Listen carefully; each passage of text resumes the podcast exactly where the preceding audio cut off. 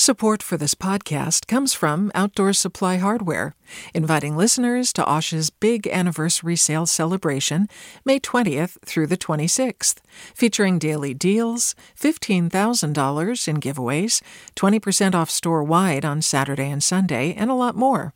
Learn more at OSH.com. From KQED. Good morning. This is the California Report. I'm Saul Gonzalez in Los Angeles. For the first time in 30 years, California's state prison population is below 100,000 people. That, according to the state's Department of Rehabilitation and Corrections. Part of the decline is due to the coronavirus, and prison officials releasing more sick and lower level offenders as a way to keep inmates and staff safe. But it's also because of wider trends in criminal justice reform and a U.S. Supreme Court ruling back in 2011 ordering the state to reduce its prison population because of overcrowding. Let's turn to the pandemic and its continuing effect on vulnerable workers in California. A COVID 19 outbreak at a big Central Valley poultry processing plant has grown to 73 confirmed cases, and one worker has died. KQED's Alex Hall has more. Late last week, the outbreak at Foster Farms in the town of Livingston ranked as the largest in Merced County. Livingston Mayor Gurpal Samra says he and other city officials met with Foster Farms representatives on Thursday. The company told him a total of 73 workers at the plant had tested positive for the coronavirus. One of those workers has died.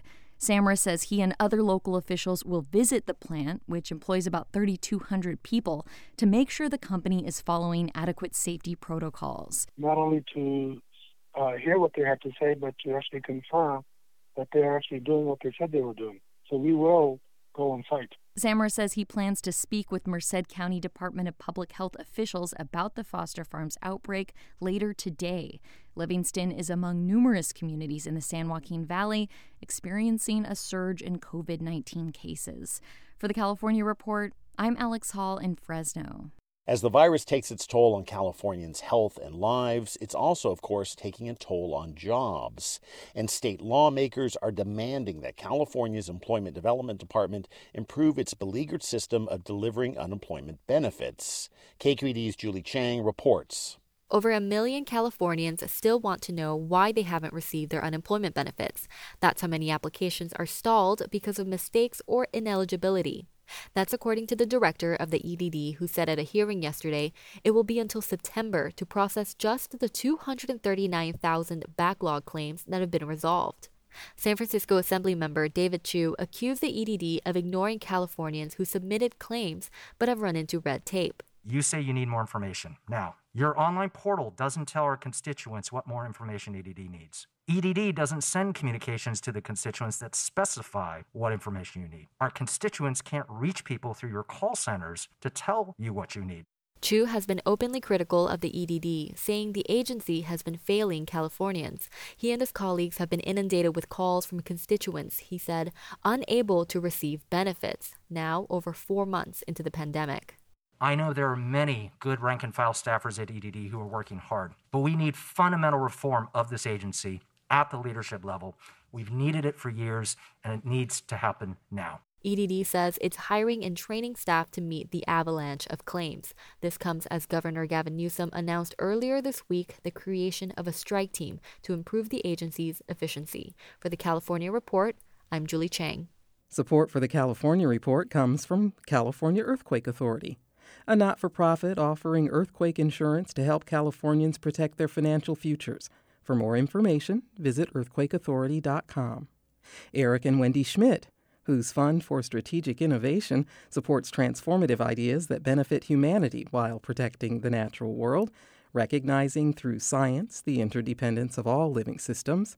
And the James Irvine Foundation, committed to a California where all low income workers have the power to advance economically. Learn more at irvine.org. With fewer than 100 days until Election Day, the fight is intensifying over Proposition 22. It's an initiative that would let Uber and other gig economy companies continue classifying workers as contractors.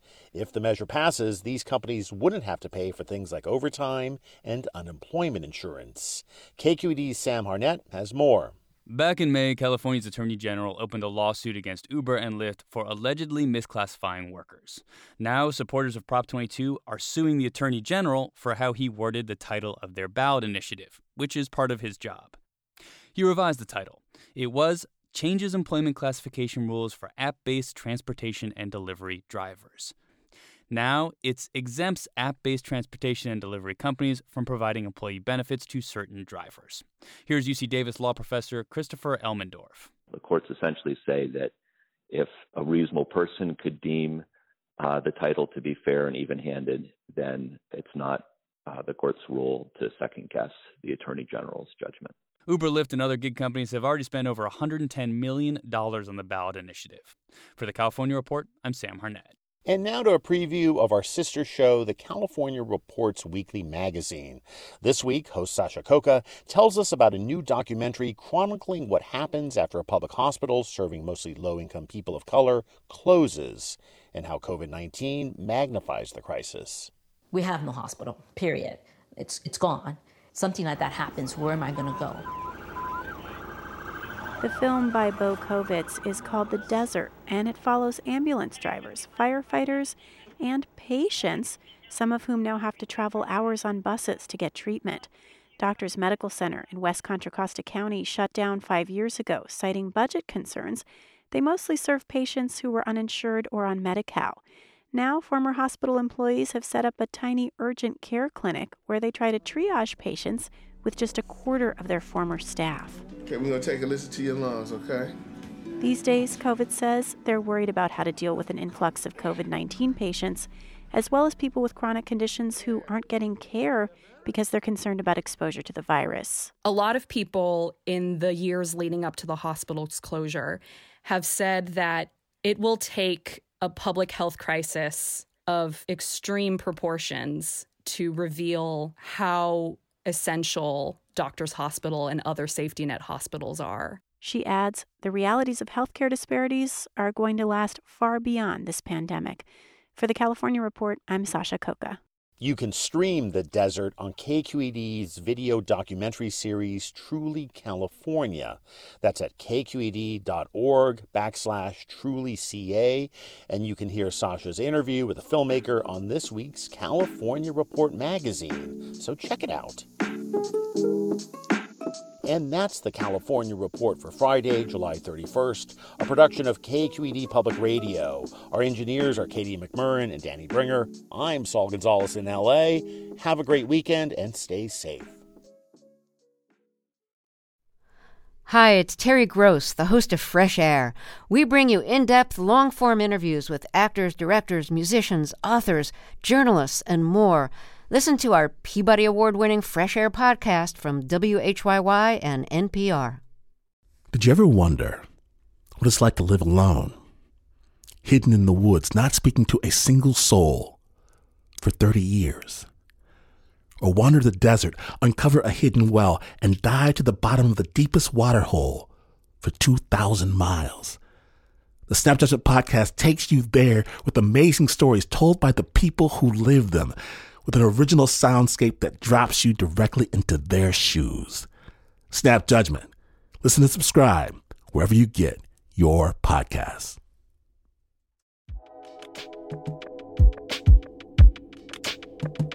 Did you ever wonder what it's like to live alone, hidden in the woods, not speaking to a single soul for 30 years?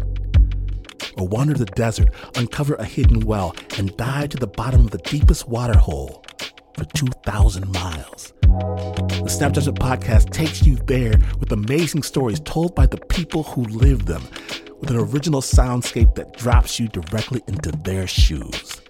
Snap Judgment. Listen and subscribe wherever you get your podcasts.